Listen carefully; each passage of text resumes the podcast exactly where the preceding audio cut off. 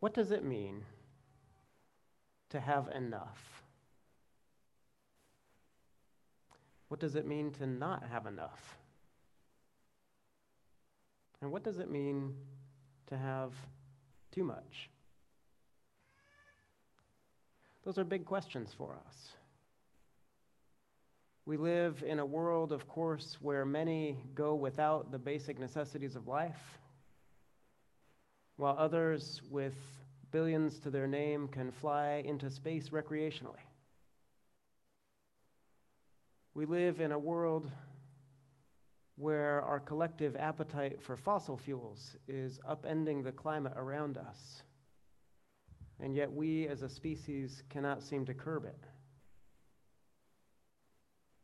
And we live in a world and in a society where often everything can seem like a ruthless competition to not get left behind. It can be like that to try to afford a home. It can be like that to try to get into a good school. It can be like that in athletics and other activities that people do. But sometimes in our world, life can seem like a race to have enough and to be enough, where there's not enough to go round. And so there are messages, both spoken and unspoken, that we are not enough unless we're the best, the smartest, the strongest, the richest, the highest achieving. And of course, only a few people can be those things. And if you happen to be one of them, then there's the crushing pressure to stay there, to not get displaced, to do more and achieve more. What does it mean to have enough? What does it mean to be enough?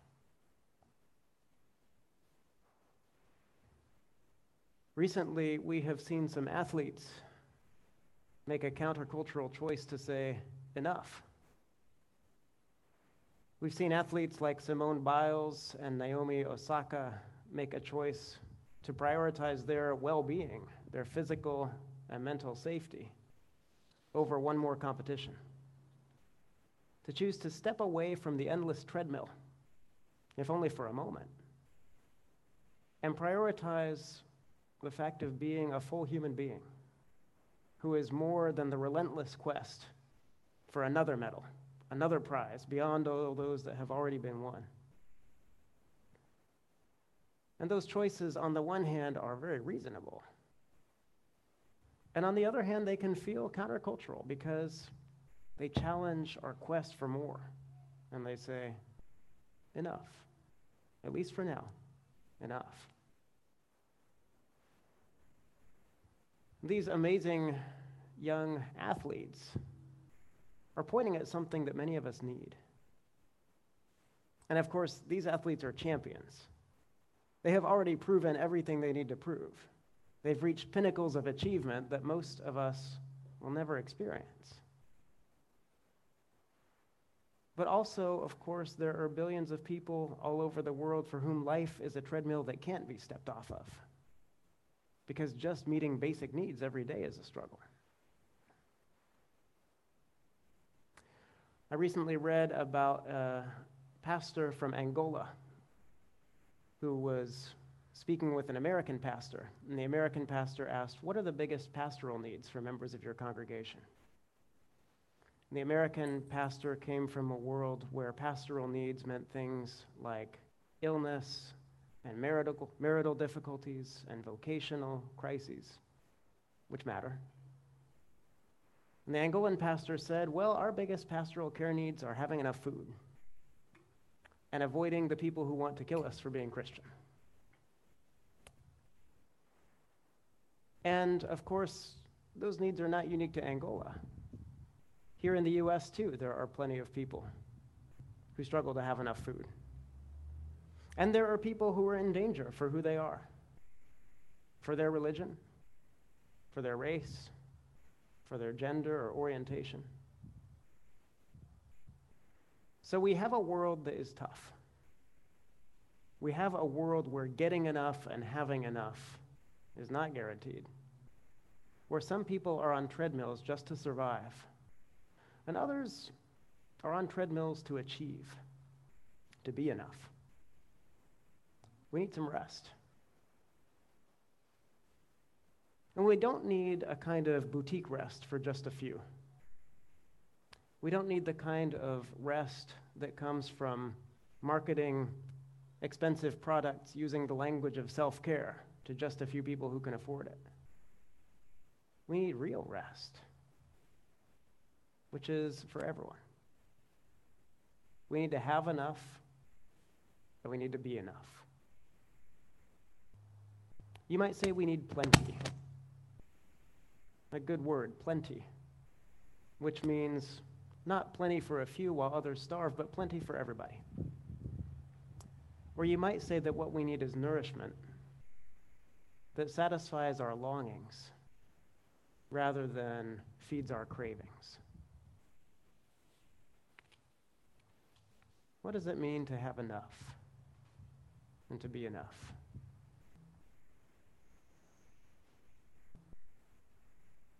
God's people were in the desert. Back in Egypt, they had been slaves, but at least they had daily rations, meager as they might have been. Now they were free, but they were fugitives, and they were starving. So they cried out to God. They cried out to God, and God fed them. A strange and heavenly food that appeared on the ground every morning like dew. And the first time they saw it, they said, What is it? Or, Man?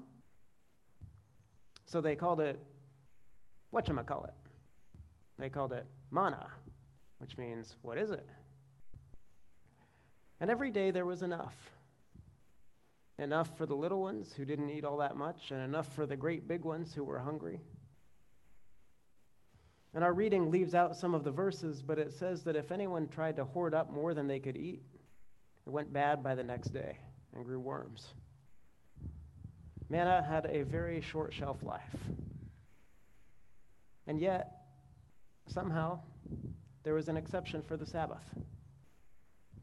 By God's provision on the day before the Sabbath, they gathered twice as much, and it didn't go bad.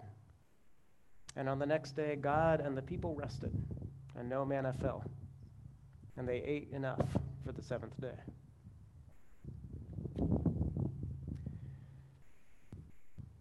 Sometimes they had cravings.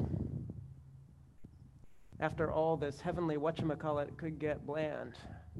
It could be the same day after day, and so they cried out for meat, for something different to eat.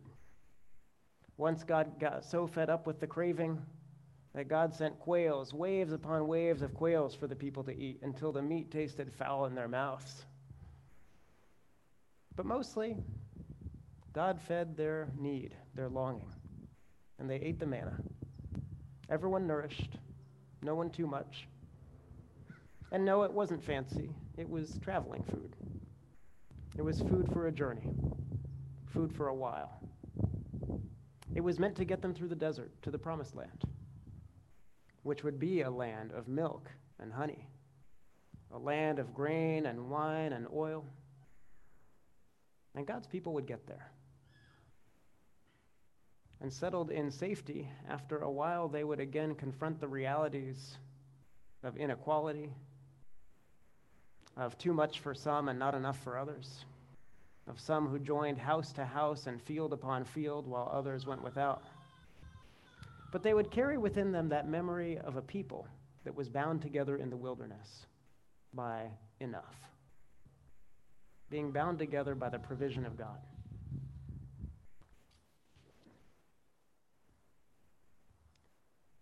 And then there was another meal in another wilderness. Last week, Deacon Pamela read the story of the multitude being fed, and she preached about the goodness of bread and about hunger and being fed.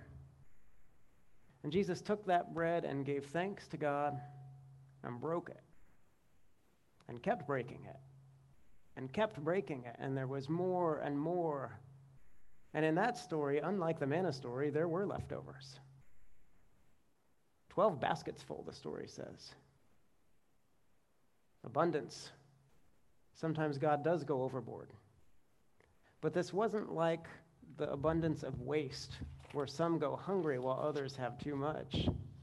This was God's abundance where no one is left out, and there's more on top of it. Twelve baskets, a number of completeness, the twelve tribes of Israel. A number that in and of itself means everybody. Jesus wants to feed our bellies. This, I believe, is true. Jesus cares with all his heart and mind and soul and strength about empty stomachs, about moms who skip a meal so their kids can have enough, about neighborhoods where there is nowhere to buy fresh food, and about famines that are brought on not by natural cycles, but by wars or power struggles or the neglect of bad governments. Jesus weeps for these things.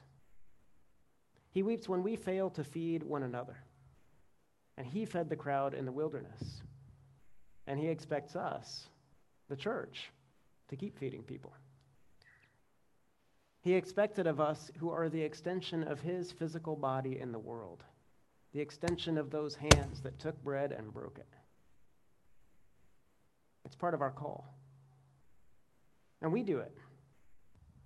We do some of that in this congregation every Sunday with our open table breakfast, which has carried on so bravely through the pandemic and now is back feeding people in person again.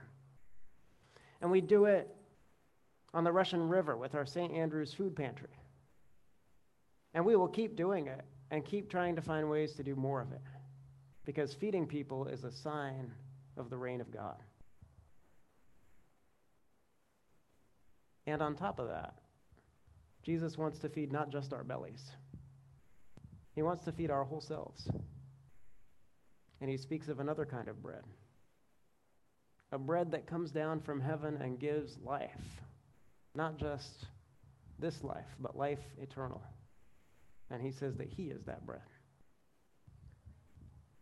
not a bread that goes bad, not a bread that lasts for just a day or two and leaves us hungry again, not even miraculous bread from heaven,